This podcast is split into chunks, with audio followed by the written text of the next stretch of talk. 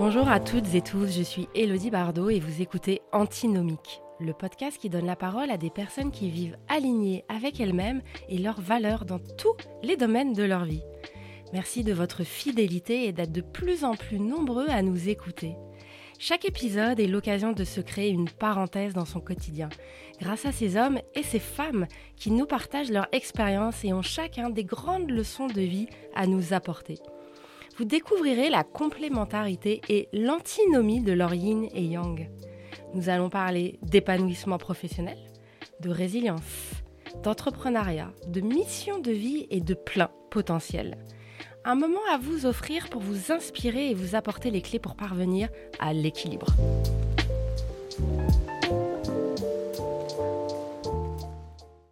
Pour ce nouvel épisode de podcast, nous recevons aujourd'hui Stéphane Thébault, un animateur de télévision et un expert passionné et talentueux dans le domaine du design d'intérieur. Né à Saint-Brieuc, il a 60 ans, marié, 4 enfants et il vit sur les bords du lac d'Annecy. Il a commencé sa carrière en faisant des voix off pour des émissions de télévision, puis animateur sur diverses radios dont RFM. Les années 2000 constituent pour l'animateur un tournant dans sa carrière. Il rejoint la chaîne TF1 et devient chroniqueur dans Combien ça coûte, présenté par Jean-Pierre Pernaud, avant d'intégrer l'équipe de Ciel Montmardi, animée par Christophe de Chavannes. Mais l'émission emblématique du journaliste, c'est bien sûr le magazine La Maison France 5, qu'il a présenté pendant plus de 15 ans. Aujourd'hui, il anime le magazine M comme Maison sur C8 et TV Maison. Bonjour Stéphane. Bonjour Elodie. Merci d'avoir pris euh, ce temps-là en plus pendant vos vacances. Ça fait du bien de se retrouver à la maison, on est bien. Est-ce que je peux vous demander, puisque euh, beaucoup de personnes vous connaissent, et puis là j'ai fait une petite présentation, mais de présenter euh, l'homme qu'on ne connaît pas, qui est Stéphane Thébault? C'est un garçon curieux, et euh, je crois que la carrière professionnelle que vous avez très bien résumée, hein, c'est dans l'ordre approximativement, mais c'est à peu près ça. C'est un concours de circonstances et c'est surtout un parcours de vie qui n'était pas du tout dicté à travers les études que j'ai pu faire. Déjà, je n'ai pas fait d'études secondaires, ni, euh, ni poussées, parce qu'à 17 ans et demi, j'ai arrêté l'école, aux grandes dames de mes parents, à qui je disais non, non, ça ne me passionne pas, j'ai pas envie de faire ça, j'ai envie de rentrer dans la vie active. Et me voilà parti à 17 ans et demi, employé de banque à la Société Générale, et euh, je rentre du service militaire que j'avais effectué à Annecy, si vous voulez que la boucle soit bouclée. C'est pour ça que je suis aujourd'hui ici, parce que j'ai découvert cette ville en 1982 et je me suis dit un jour je viendrai m'y installer tellement c'est beau. Et quand je suis rentré de l'armée, bah, c'était le début de Radio Libre. Et il s'avère que j'ai un copain qui avait fait une école de journalisme et euh, que j'accompagnais le soir pour qu'il fasse les flash infos. Et le patron de cette radio est un chanteur euh, des années 60 assez connu qui s'appelle Daniel Gérard et qui me dit Toi, tu as une voix qui doit super bien passer en radio. Moi, je vais vous dire, j'étais à des années-lumière de tout ça. Je vendais des plans d'épargne logement et des codes vie toute la journée. Jamais je m'imaginais faire de la radio. Et je suis arrivé dans cet univers qui m'a passionné. Quand vous avez 22 ans, parler de rock'n'roll plutôt que de cicave, c'est plus passionnant. En tout cas, moi, ça me correspondait davantage. Et donc, je suis parti dans cette aventure, 7 ans de radio. Et puis après, on est venu me chercher en télévision pour ma voix. Puis voilà, les choses se sont faites. Mais à chaque fois, ma carrière professionnelle a été un concours de circonstances. C'est-à-dire que quand on me confiait un, un, job, bah, j'essayais de le faire au mieux et c'est suite à ça qu'on me confiait à, chaque fois des choses un peu plus intéressantes, un peu plus importantes et les choses se sont faites après naturellement. quoi. J'ai la chance de ne jamais avoir frappé à une porte pour avoir du boulot. C'est quand même bien, c'est quand même pas mal. Mais vous avez saisi les opportunités. Oui, parce que parce que c'est ça, c'est ce que j'essaye de cultiver en tout cas chez mes enfants. Euh, on aura certainement l'occasion de revenir sur les valeurs que, que, que, sont les miennes, etc. Pour moi, la, première qualité d'un homme ou d'une femme, c'est d'être curieux. C'est d'être curieux euh, sur tous les sujets et c'est d'être curieux de l'autre aussi, de pas porter de jugement sur une personne qu'on va voir, alors sous prétexte qu'elle est habillée d'une certaine manière, on va dire ah ceci cela. Non, ne portons pas de jugement hâtif avant d'avoir rencontré la personne et de savoir ce qu'elle vaut à titre humain. Donc c'est ça qui, moi, aujourd'hui, est mon principal moteur et c'est pour ça que, aussi dans le cadre professionnel qui est le mien, où je vais systématiquement à la rencontre ou des propriétaires ou des artisans ou des architectes, je suis à chaque fois ébahi par euh, l'inspiration, la créativité et, la curiosité aussi euh, des autres. Donc voilà, c'est ça qui match et qui fait que chaque jour j'y vais avec un grand plaisir. Est-ce que votre parcours a été facile et la route toute tracée? C'est jamais facile. C'est jamais facile. Il euh, euh, y a des gens que vous pourriez croiser dans la, rue et qui vous disent Ah, bah ça va pour vous, t'es tranquille.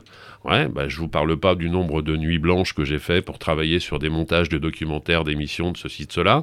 Je vous parle pas des week-ends où vous, vous étiez en train de vous prélasser avec votre famille et moi, j'étais en train de bosser. Je vous parle pas de tous les efforts que j'ai faits. Après, je me suis donné les moyens de pouvoir avoir le confort de vie qui est le mien aujourd'hui pour moi et ma famille. Mais j'ai bossé pour ça. Et à un moment donné, je considère que j'ai rien volé. J'ai rien volé. J'y suis allé et euh, il fallait y aller parce que euh, quand j'ai commencé la télévision, il y avait six chaînes de télévision. Il y en a 200 aujourd'hui. La concurrence, elle est euh, un peu plus féroce. Et comme vous le précisiez tout à l'heure, ça fait 23 ans que je fais cette émission parce qu'elle a été dans un premier temps appelée Question Maison, puis la Maison France 5 et aujourd'hui M comme Maison. Je vous mets au défi de trouver beaucoup d'émissions à la télévision actuellement qui ont plus de 23 ans d'existence. Il y en a une. Hein. Elle s'appelle Turbo. Elle est avec Dominique Chapat et c'est la seule qui n'a pas changé d'animateur depuis le début. Je pense que la deuxième, ça doit être moi aujourd'hui parce qu'effectivement, on est dans une, dans une concurrence accrue. Donc euh, oui, c'est pas facile tous les jours. Il faut se battre, il faut, euh, il faut convaincre les, diffuseurs de, de, vous faire confiance, de continuer à aller dans ce sens-là. Et puis il faut convaincre aussi le téléspectateur, parce que si à un moment donné, euh, vous faites pas un magazine qui les séduit, ben, on vous dégage très rapidement. Hein. Il n'y a pas de cadeau à la télévision. J'ai lu qu'en 98, vous êtes parti sur la chaîne Région. Oui. Vous avez travaillé sur plusieurs émissions comme Les Petits Reporters du Monde, Le Bureau des Bonnes Nouvelles, Région d'Europe dont le point commun est la découverte des gens dans leur environnement. Bien sûr. Pour savoir la réponse, mais je vous pose la question. En fait, c'est quel est votre moteur? Qu'est-ce qui vous anime? C'est bah ce que je vous disais dans un premier temps, c'est la curiosité, puis c'est le bien-être. Si je suis ici sur les bords du lac d'Annecy, c'est pas pour rien. C'est-à-dire qu'à un moment donné, j'ai quand même pas mal sillonné la France et l'étranger, mais la France, je la connais bien. Je suis pas venu ici par hasard on a une qualité de vie, on a un cadre de vie, on a un terrain de jeu ici qui est juste exceptionnel. En 10 minutes de temps, vous avez quitté les bords du lac et vous êtes en pleine montagne, vous êtes totalement isolé, vous êtes dans un autre univers. Et c'est ça qui est, génial ici, c'est pour ça que je ne me lasse pas à un moment donné d'être dans cet endroit. Bien sûr, le fait de dire je quitte Paris, je viens m'installer ici, bah ça, ça, nécessite plus de temps dans les transports, avion, train, voiture, tout ce que vous voulez. Mais je peux rentrer à 3 heures du matin d'un tournage la première chose que je fais, je me mets sur la terrasse, je regarde le lac et je fais qu'est-ce que j'ai bien fait de me barrer. Mais ouais, c'est une, c'est une vraie qualité. Et c'est mon moteur aussi. Je, pense que ça participe à mon équilibre, euh, que de, fait de dire, bah, quand je rentre, je peux me ressourcer et je suis, je suis vraiment bien. quoi. Tous les gens vous parlent à un moment donné d'une maison. C'est important d'avoir une maison avec un vrai confort. Mais moi, il y a une pièce qui est primordiale. C'est ce qu'il y a à l'extérieur. Mmh. Si c'est pour me retrouver chez moi, ouvrir la baie vitrée et avoir un mur en face à 7,50 m qui est celui de mon voisin, non, j'ai pas forcément envie de ça. Alors j'ai pas non plus forcément envie d'être totalement isolé, mais d'avoir effectivement une ligne d'horizon qui soit un petit peu plus lointaine, ça je trouve ça plutôt agréable. Pour toutes les personnes qui, euh, qui se posent la question, est-ce que euh, je devrais quitter la ville où je suis?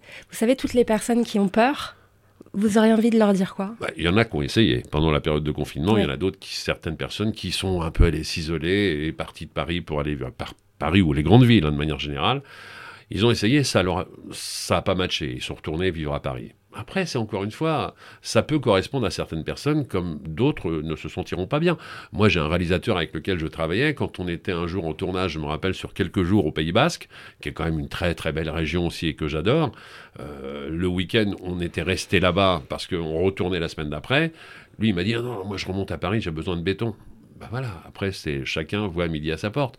Moi, j'ai besoin de cet environnement-là, ça me correspond, ça me satisfait. C'est les périodes de vie aussi, vous savez, c'est euh, dans un premier temps, qu'est-ce que j'ai envie de faire comme métier, après, où est-ce que j'ai envie de vivre, et après, comment je combine les deux. Donc euh, voilà, c'est tout un tas de paramètres euh, sur lesquels il faut là aussi travailler, parce que ça se fait pas du jour au lendemain, il faut convaincre aussi sa famille, ses proches, du fait de dire que bah, je vais aller là-bas. Mais moi, j'ai souvenir, quand je suis venu m'installer ici il y a 20 ans, de pas mal de copains et copines à Paris qui me disaient bah, Tu vas t'ennuyer, Annecy. Je dis Ah, très bien. Bah, vous savez quoi Je vous invite à venir à partir du mois de mars, avril, quand je serai un peu installé, et puis vous verrez que c'est pas si mal que ça, quoi. Et ils sont arrivés, euh, les week-ends, et je leur ai proposé un dimanche matin d'aller faire le marché dans la vieille ville. Ils m'ont dit ah non, on va pas y aller en voiture, t'as vu le bord du lac et tout, il y a des bouchons de partout et tout. Je dis Mais qui vous a dit qu'on allait y aller euh, en voiture? Et là, on a pris le bateau qui était devant la maison, on est allé euh, au bord du lac, on est revenu, on a pris l'apéritif sur le lac. Je dis, alors, pensez que c'est dur ma vie ici? Euh, Non, c'est pas si dur que ça.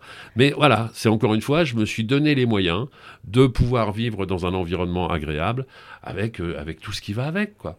Mais ça a été du travail, ça s'est pas fait du jour au lendemain, hein, c'est évident. Hein. Si je vous parle du début où, je suis né en Bretagne, mais après j'ai vécu mon adolescence et, une grande partie de mon enfance au Muron, en région parisienne, qui était la deuxième ville à avoir le plus fort taux de criminalité dans les années 80, euh, c'était pas le monde des bisounours, hein, j'étais pas à Neuilly sur scène. Donc je sais ce que c'est que la banlieue. Euh, quand je rencontre pas mal de gens qui me disent ouais la banlieue et tout, je dis ouais c'est bien d'en parler quand on connaît. Si on ne connaît pas, on dit rien. Moi, je connais très très bien le dossier des banlieues. Pour l'avoir vécu, tous mes copains sont issus de l'immigration et tout ça, donc je connais ça. Il faut pas trop me la raconter sur ce sujet-là.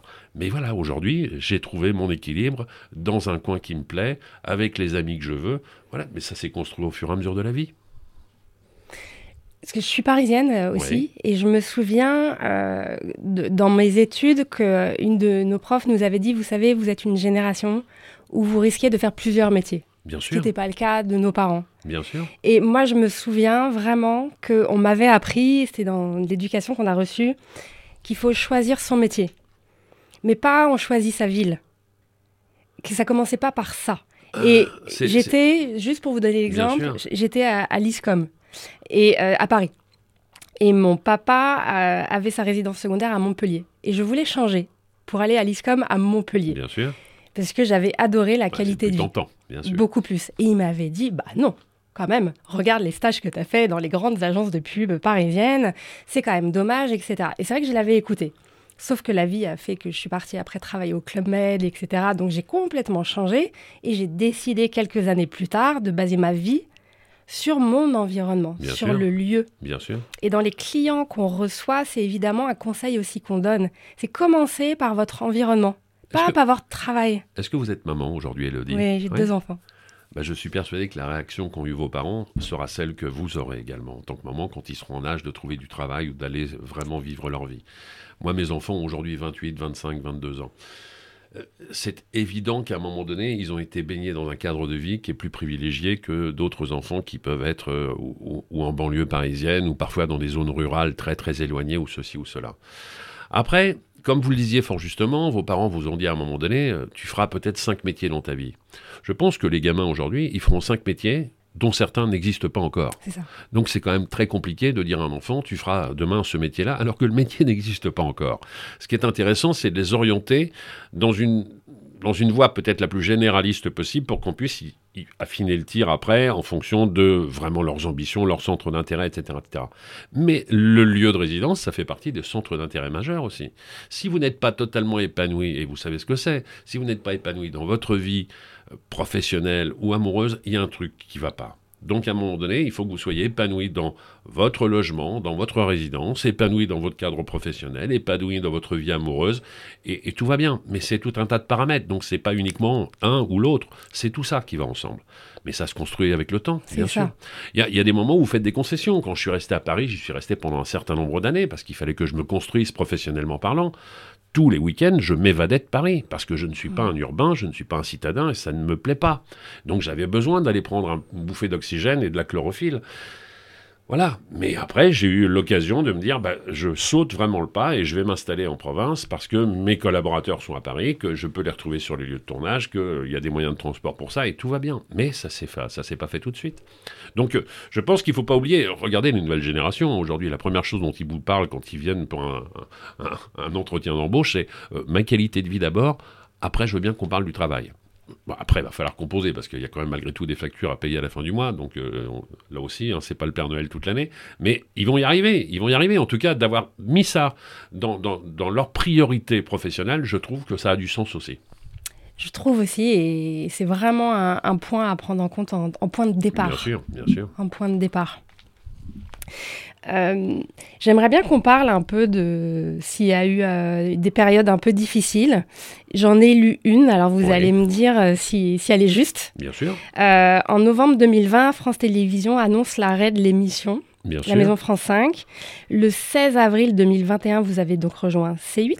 Vous animez le magazine M comme Maison avec Tania Bruna-Rousseau.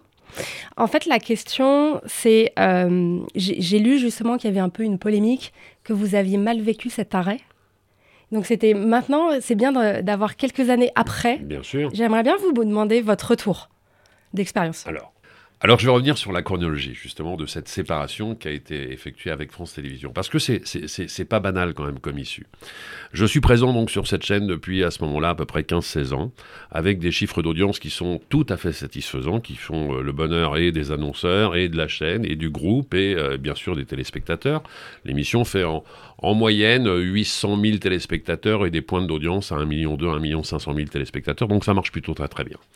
Et dans cette période de confinement, Roselyne Bachelot, qui est à l'époque notre ministre de la Culture, demande à France Télévisions si on peut, pour une période de six semaines, allant de mi-novembre jusqu'à fin décembre, attribuer la case du vendredi soir que j'occupe pour les gens du spectacle vivant, à savoir le théâtre et tout. Tous les théâtres sont fermés, ils n'ont plus de fenêtres d'exposition. Est-ce qu'on peut les aider?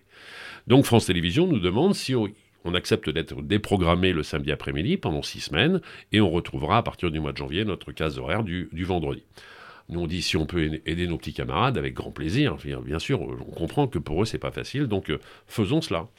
Et euh, on est fin novembre, je suis en tournage, je me rappelle, nous sommes à hier, et on reçoit un coup de téléphone d'un chargé de production de France Télévisions que je ne connaissais pas, et qui euh, dit à mon associé, la chaîne a décidé d'arrêter l'émission. Alors, on m'a demandé quand même à rencontrer la personne qui avait pris cette décision, et c'est le numéro 2 de France Télévisions, c'est un monsieur qui s'appelle Stéphane Sidbon Gomez, et je vous assure que j'en ai, ai vécu des rendez-vous professionnels, mais des rendez-vous professionnels hallucinants comme celui-là, non, non, non. Vous avez affaire à une personne qui, d'emblée, n'aime pas la décoration. C'est son choix. Il a le droit de pas aimer la décoration. Mais je rappelle qu'il est le numéro 2 du service public. Il est au service du public. Qu'il aime ou qu'il n'aime pas la déco, très honnêtement, c'est le dernier de mes soucis. Mais surtout, il met en place une émission qui fait 150 000 téléspectateurs avec le théâtre, au détriment d'une émission qui avait son public depuis pas mal d'années, qui faisait 1 200 000 téléspectateurs. Donc là encore, le souci du téléspectateur et son contentement, c'était pas son problème. Et donc voilà pourquoi à un moment donné l'émission s'arrête parce qu'une personne décide que lui n'aime pas la déco et que bah, on va mettre autre chose à la place. Eh ben il a le droit, mais nous on est allé vivre sur une autre chaîne. J'ai aujourd'hui 60 ans.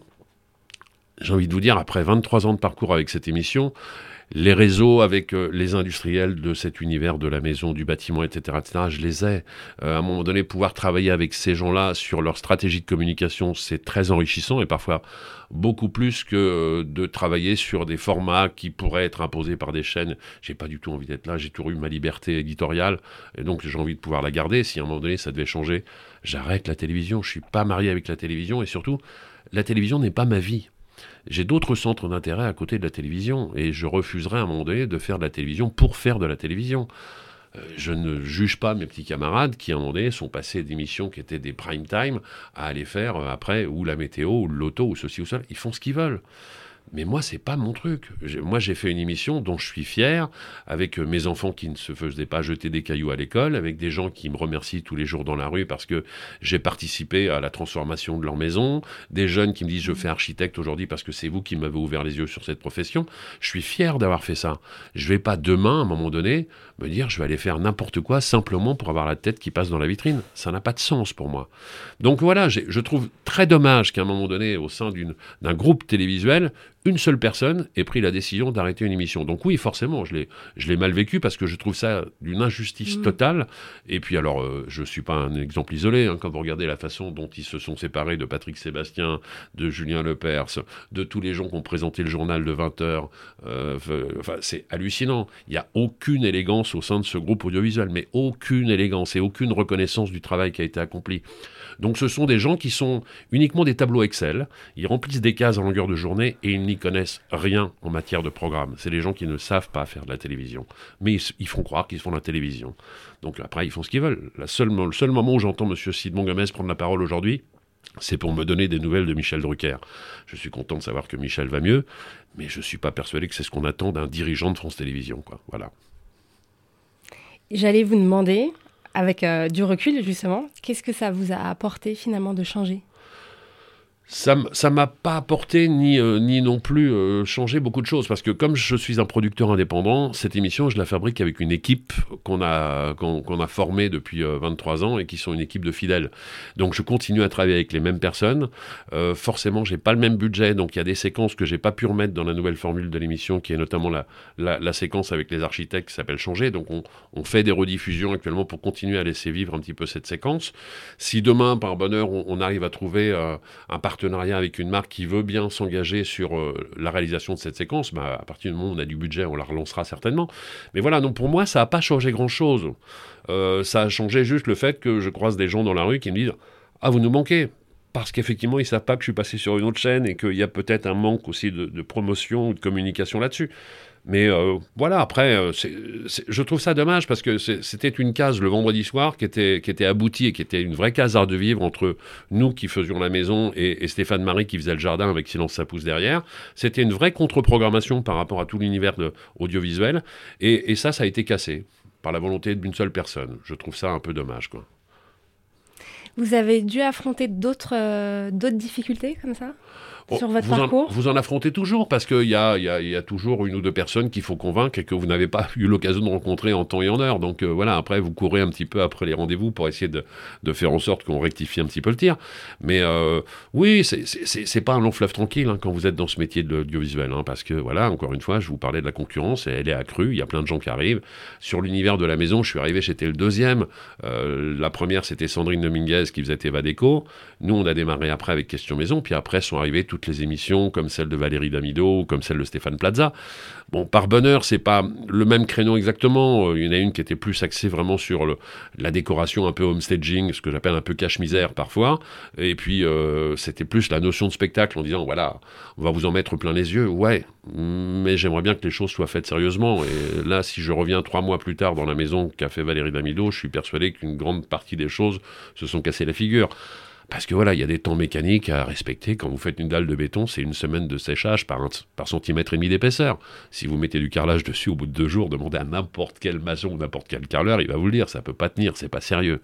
Donc ces émissions, non seulement je trouve qu'elles n'ont pas rendu service aux gens chez qui on a fait les travaux, parce que je vous assure que ça doit être une catastrophe aujourd'hui, et puis surtout elle n'a pas rendu service aux artisans, qui eux font consciencieusement leur travail, et qui, s'ils viennent chez vous, Elodie, en disant, pour refaire votre maison, il va falloir qu'on soit 10, ça va prendre trois mois, vous allez les traiter d'escrocs. Vous dites, c'est pas possible. À la télé, ils sont trois et ça met huit jours. Bah ouais, mais on fait pas le même travail. On fait pas le même travail. Donc voilà, ces émissions-là, euh, d'une certaine manière, elles m'ont rendu service parce qu'effectivement, elles ont permis aux architectes, aux professionnels de cet univers de se concentrer sur notre émission, de prendre la parole sur l'émission, et, donc tant mieux, tant mieux. C'est aussi pour ça qu'elle dure depuis longtemps. Euh, ça fait 23 ans et l'émission de Valérie Damido va pas passer la dizaine d'années, quoi. Donc euh, voilà, ça fait la différence. C'est pas dû à une personne, c'est pas dû, c'est dû à, un ensemble de choses. Encore une fois, il y a un travail d'équipe. Et est-ce que vous avez eu beaucoup de chance sur le parcours? Certaines personnes que vous avez rencontrées? Oui, après, c'est tout cet univers audiovisuel qui est quand même un, univers qui est quand même passionnant. Et quand je vous parlais de mon premier travail qui a été de travailler à la Société Générale, j'aurais pu me retrouver peut-être directeur d'une agence et peut-être que je serais monté aussi euh, dans la hiérarchie de la Société Générale. Mais ce métier a fait que je suis allé rencontrer des gens que jamais de ma vie j'aurais pu imaginer rencontrer. Que ce soit des chercheurs, que ce soit des médecins, que ce soit des sportifs de haut niveau, que ce soit des, chanteurs de rock, des rockstars, des, des, des acteurs. Enfin, j'ai rencontré des gens avec lesquels j'ai passé des moments privilégiés. Jamais je les aurais rencontrés derrière mon guichet de banque. C'est pas possible. Vous parlez de Paul McCartney, de Mick Jagger, je les aurais pas rencontrés à la Société Générale. Je les ai rencontrés en faisant de la radio ou dans d'autres univers. Euh, des, gens du jardin. Après, je peux vous en citer plein par les acteurs. Mais, voilà, c'est quand même un métier qui est, qui est fabuleux parce que vous avez la tête dans la vitrine, donc déjà d'une part les gens, euh, ils se font une certaine opinion en ce qui vous concerne, ils viennent vous voir et puis après ils vous disent ah c'est marrant vous êtes comme à la télé. Donc forcément le, le, lien il est, plus facile et vous rencontrez plus facilement les gens et vous échangez très facilement avec eux quoi. Donc c'est bien. Non c'est euh, c'est un vrai cadeau de faire ce métier là pour ça en tout cas mais pas que pour ça. Faut pas imaginer que, euh, que, la télévision, c'est simplement le fait de faire des rencontres et que c'est super. Et que quand, vous rencontrez des jeunes aujourd'hui qui sont parfois un petit peu, euh, un petit peu désœuvrés parce qu'ils savent pas ce qu'ils vont faire demain. Vous allez dans un collège, aujourd'hui, vous leur dites qu'est-ce que tu veux faire plus tard? À 80%, les filles ou les garçons vous disent je vais être influenceur ou influenceuse. Ah, mais influenceur ou influenceuse en quoi? En quoi? Explique-moi. Donc voilà, après, c'est ah, je veux faire de la, de la télé. Mais pourquoi tu veux faire de la télé? Je veux être célèbre. C'est pas une fin en soi d'être célèbre. Si à un moment donné, être célèbre pour euh, faire n'importe quoi, je vois pas trop l'intérêt, parce que ça finira à un moment donné par se retourner contre cette personne et elle sera malheureuse pendant des années, voire des décennies. Donc voilà, après, il faut faire des choix professionnels là aussi. Vous recevez beaucoup de messages de sympathie, Ouais. vous, vous rayonnez, vous êtes euh, épanoui? Ouais, j'ai cette chance-là. C'est vrai que très honnêtement, dans la rue, ça fait des années que lorsqu'on me croise, c'est pas pour me jeter un caillou. C'est au contraire pour me dire Ah, merci, vous m'avez fait rêver, vous m'avez donné des idées. L'émission, elle est. euh, elle- est comme on a voulu la construire, comme on est, quoi. Sur le principe, on est, euh, on est dans l'empathie, on s'intéresse aux gens. J'essaye de mettre en avant leur talent, leur savoir-faire, leurs compétences. Je suis pas là pour me faire briller. Je suis, je suis- je suis là pour, à un moment donné, faire en sorte que cette personne que je rencontre, qui fait, qui fait de la poterie, qui fait de la céramique, qui est ferronnier et qui a de l'or dans les mains, ce soit cette personne qui soit mise vraiment sous le feu des projecteurs et que je puisse lui permettre de doper son chiffre d'affaires. Quand vous rencontrez un artisan, euh, par définition, vous lui demandez de bien faire son métier d'artisan. Vous n'allez pas lui demander en plus d'être un, un excellent communicant ni un excellent commercial. C'est pas son boulot. Donc si moi, travaillant à l'époque sur le service public, je peux remplir cette démarche de service public en disant je vais mettre en avant votre activité pour vous aider à vous en sortir, je dis super. Cette émission, je vous assure, on a permis à des sociétés de s'en sortir. Il y a un gars qu'on avait rencontré qui était ébéniste dans les Vosges qui me disait au moment où on l'a contacté, je vais mettre la clé sous la porte parce que j'arrive pas à m'en sortir financièrement. Je dis écoutez, vous êtes peut-être pas à 15 jours ou 3 semaines près, on va venir enregistrer l'émission, vous prendrez votre décision après la diffusion, dans 15 jours, 3 semaines. Et le mec m'a dit j'ai été obligé d'engager 6 personnes parce que j'ai des commandes qui arrivaient d'Allemagne, de Belgique, de Suisse, de France. Vous avez sauvé ma boîte. Tant mieux. C'est génial et je suis ravi de faire ça pour ça quoi. Donc euh, les messages que j'ai, bah, c'est à l'image de ce qu'on a essayé de mettre en place dans l'émission quoi. C'est-à-dire une émission, on se prend pas la tête, on est dans la joie, la bonne humeur, tout va bien. On n'est pas non plus euh, une émission élitiste. Il y a beaucoup de gens qui me disaient ah, vous montrez que des grosses maisons. Alors il y avait plein de raisons à cela. Déjà la première c'est que je devais faire une séquence qui dure 18 minutes. Si je reste 18 minutes dans une pièce de 30 mètres carrés, je pense que vous, derrière le petit écran, vous allez très vite vous ennuyer parce que je vais tourner 12 fois autour de la table du salon ou de la salle à manger. Donc il me fallait de la matière. Et puis en même temps, c'est une émission qui est là pour faire rêver. Quand vous regardez les émissions culinaires à la télévision, ça ne veut pas dire pour autant que le midi et le soir, vous allez déjeuner ou dîner dans un 3 étoiles Michelin. Non, ça vous fait rêver. Vous regardez les émissions sur les voyages, vous n'êtes pas tous les jours dans un avion en première classe pour vous rendre sur une plage de sable blanc. Non. Donc l'émission sur la maison, elle est là pour faire rêver, elle est là pour être une source d'inspiration. Après, à vous de piocher les idées que vous avez pu voir et pas forcément de vous dire je vais faire un copier-coller de ce que j'ai vu. Ça n'a pas de sens. Une décoration bien pensée et bien réussie, c'est une décoration qui vous ressemble. Si c'est pour prendre une page de magazine et dire je veux faire ça chez moi, hmm, je suis pas sûr. Mettez-y des choses qui soient un peu personnelles, parce que si c'est pour faire une décoration euh, Ibiza euh, en habitant dans les Vosges, ça n'a pas de sens non plus. Donc voilà, c'est euh, faut penser un petit peu à tout ça. Du coup, vous m'avez devancé parce que je voulais vous demander comment vous donnez du sens à votre vie avec ce travail. Et là, vous avez répondu, c'est en Oui. mettant en avant les Bien sûr. artisans. Bien sûr. Et là, j'ai vu là, dernièrement une, une émission où il y a justement un- un- une personne à Lyon Mhm. qui fait des luminaires en oui. bois, Oui. et que tout est fait localement. Bien et je me sûr. disais, c'est fantastique de, de le mettre en avant comme ça, parce que c'est euh, des métiers qui sont pas simples Bien sûr. au niveau sûr. des prix. Et oui, c'est vous, don- vous donnez beaucoup de sens, je trouve. Bah, quand, quand on arrive chez les artisans, je vous assure, pour certains, c'est euh, ces gens, euh, j'arrive chez, les cheveux blancs, mais pour le coup, j'ai vraiment le sentiment d'être le Père Noël. J'arrive chez eux et ils disent Ah, c'est génial que vous soyez venu et que, vous, parliez de ce que je fais, parce que le mec en vient même pas. Pour certains, c'est un aboutissement. quand j'ai démarré ce travail, tous mes, copains m'ont dit Ah, J'espère qu'un jour tu passeras dans la Maison France 5 ou dans l'émission avec Stéphane Thébault. Parce qu'effectivement, ils savent qu'on va être là pour mettre en avant les savoir-faire et les compétences des uns des autres. Et je vous assure, il n'y a pas une semaine où à chaque fois, moi, j'en prends pas plein les yeux. C'est-à-dire que je suis ébahi devant le talent qu'on a en France.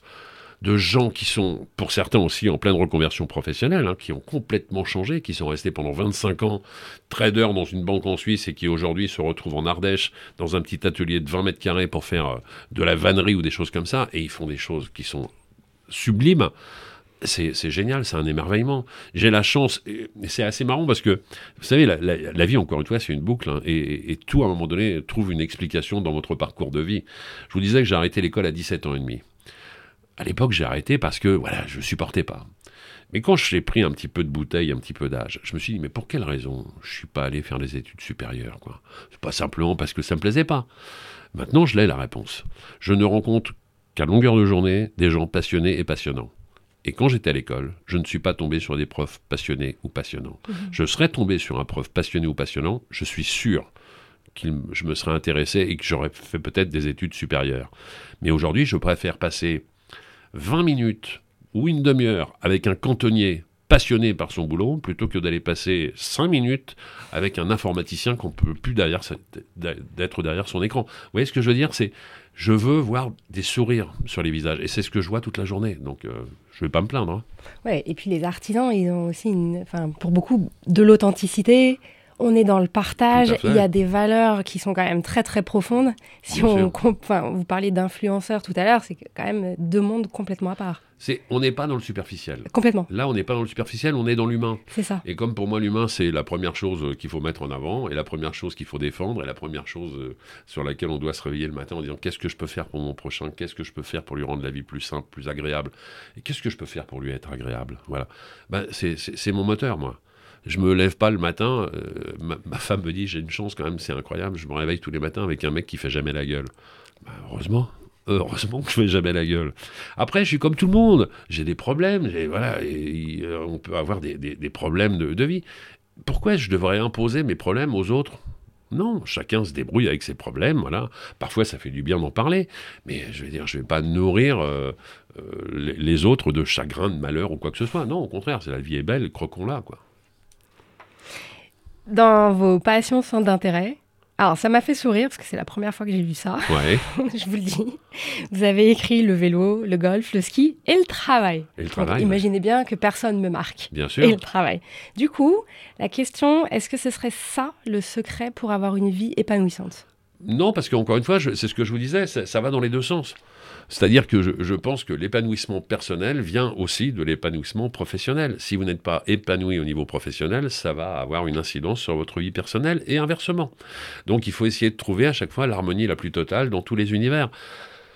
Moi, j'ai essayé de me donner les moyens de pouvoir vivre une vie qui soit, qui soit agréable. Alors, elle est faite, comme je vous le disais, parfois de concessions, parfois de, week-ends où vous allez travailler quand d'autres sont euh, ben, au repos. Mais voilà, ça fait partie de la vie, quoi. Donc, euh, c'est euh, c'est le parcours, en tout cas, que je me suis construit parce qu'il me ressemble et que je me sens épanoui dedans. Voilà. C'est une harmonie, un équilibre? Oui, bien sûr, bien sûr. C'est complètement ça. hein. C'est complètement C'est pas un ingrédient. Non, parce que- un- J'ai- plein d'amis qui ont des très belles carrières professionnelles dans des univers qui n'ont rien à voir avec le mien.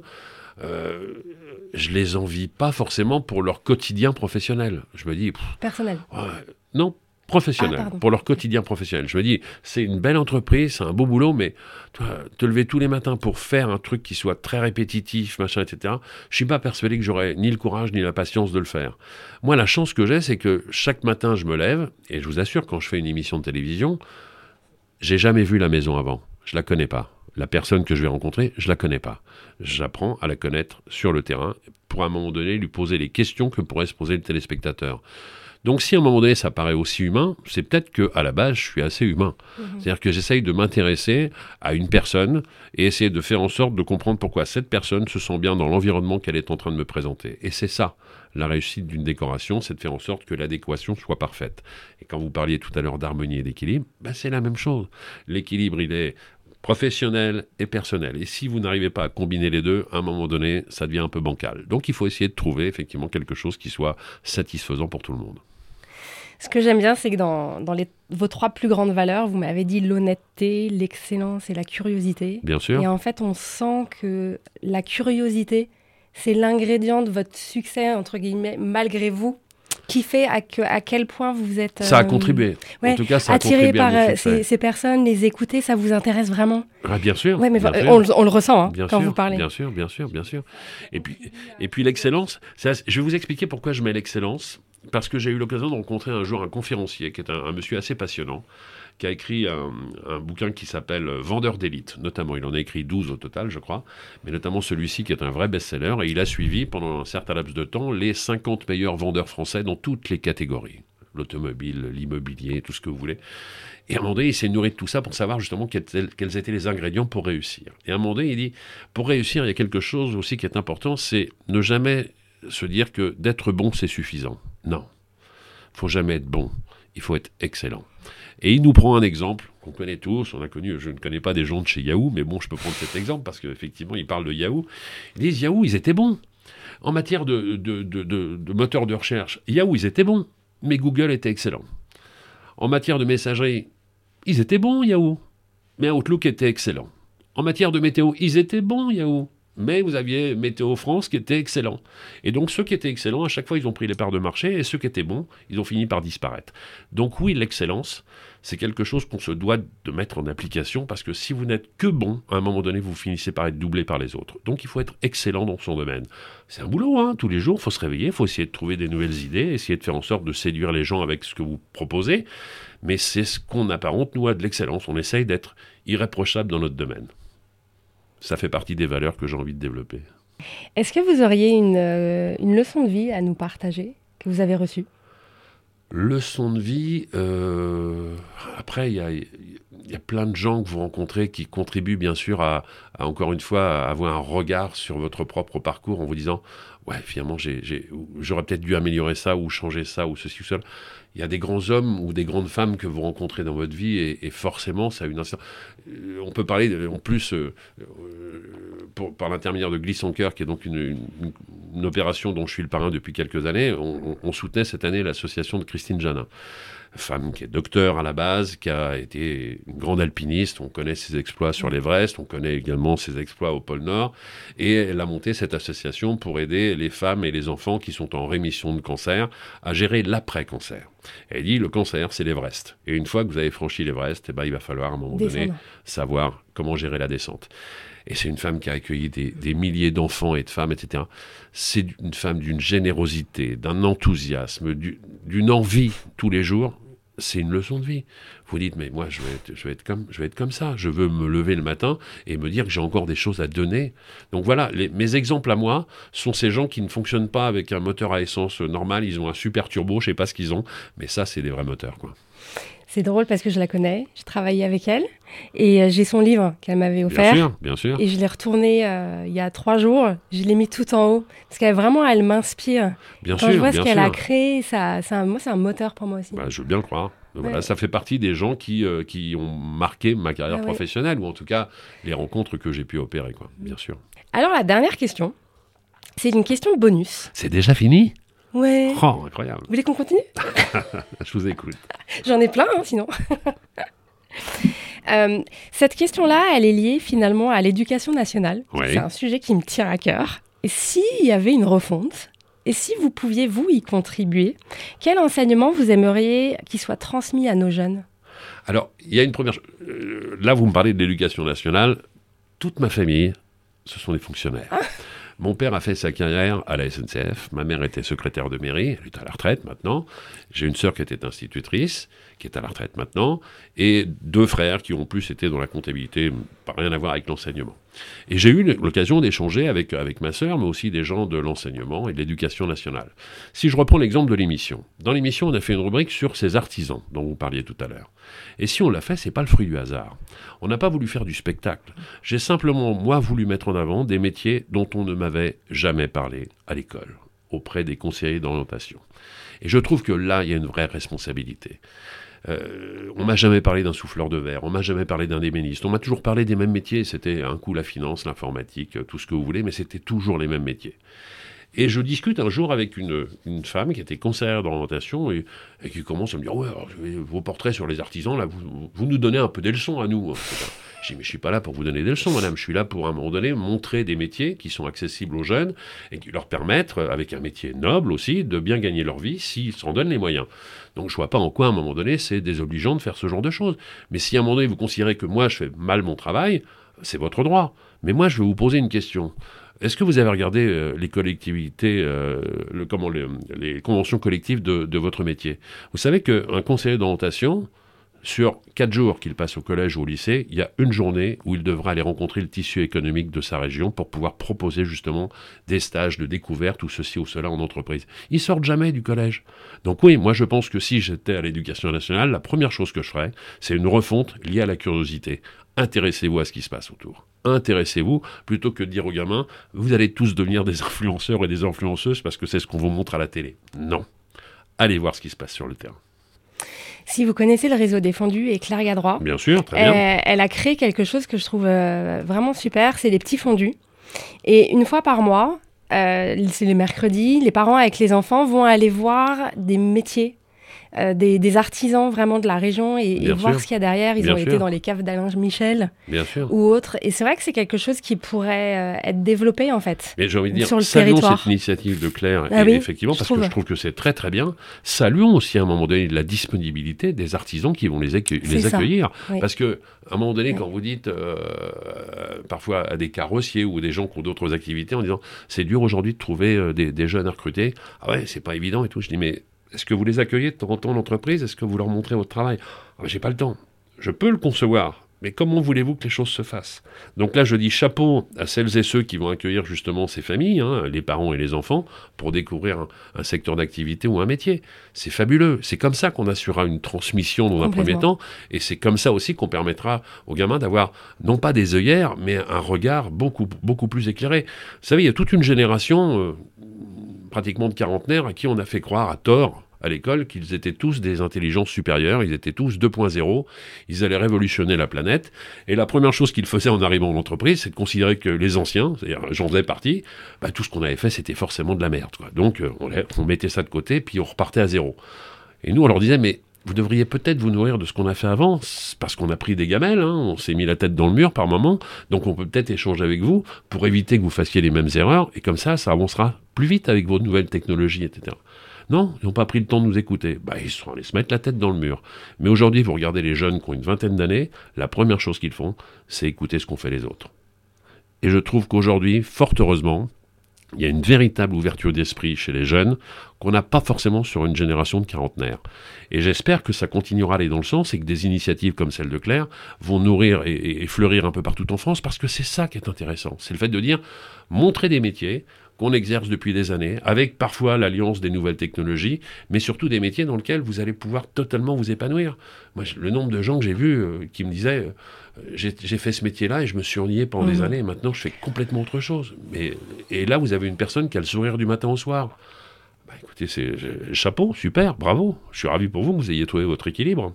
Et je préfère, encore une fois, rencontrer une personne qui est dans un environnement qui lui ressemble, avec le métier qui lui ressemble et qui est heureuse, plutôt que de se dire elle va aller travailler tous les matins ou il va aller travailler tous les matins avec un boulet au pied. C'est une horreur.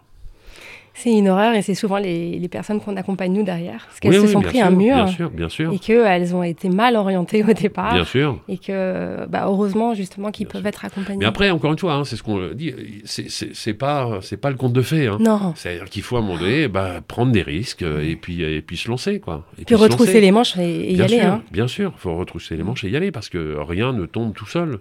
Ou alors, après, ça s'appelle l'euro million. Mais on n'est pas beaucoup d'élus, à ma connaissance. Hein. Il n'y a pas beaucoup de personnes qui touchent l'euro million chaque Donc voilà, donc mieux vaut se donner les moyens par sa propre initiative d'arriver à avoir une vie confortable.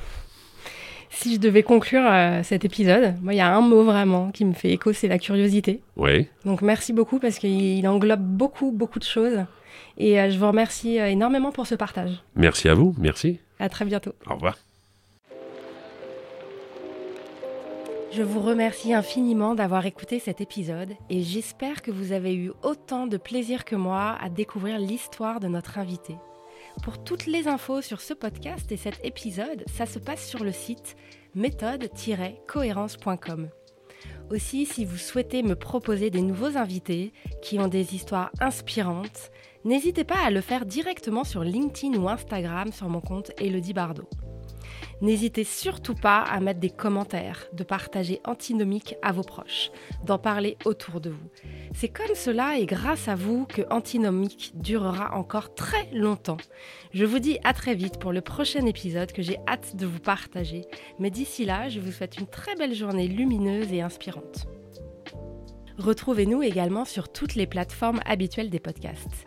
Et un grand merci à Cyril Marie de Inspire Studio et son équipe qui coproduisent ce podcast avec moi.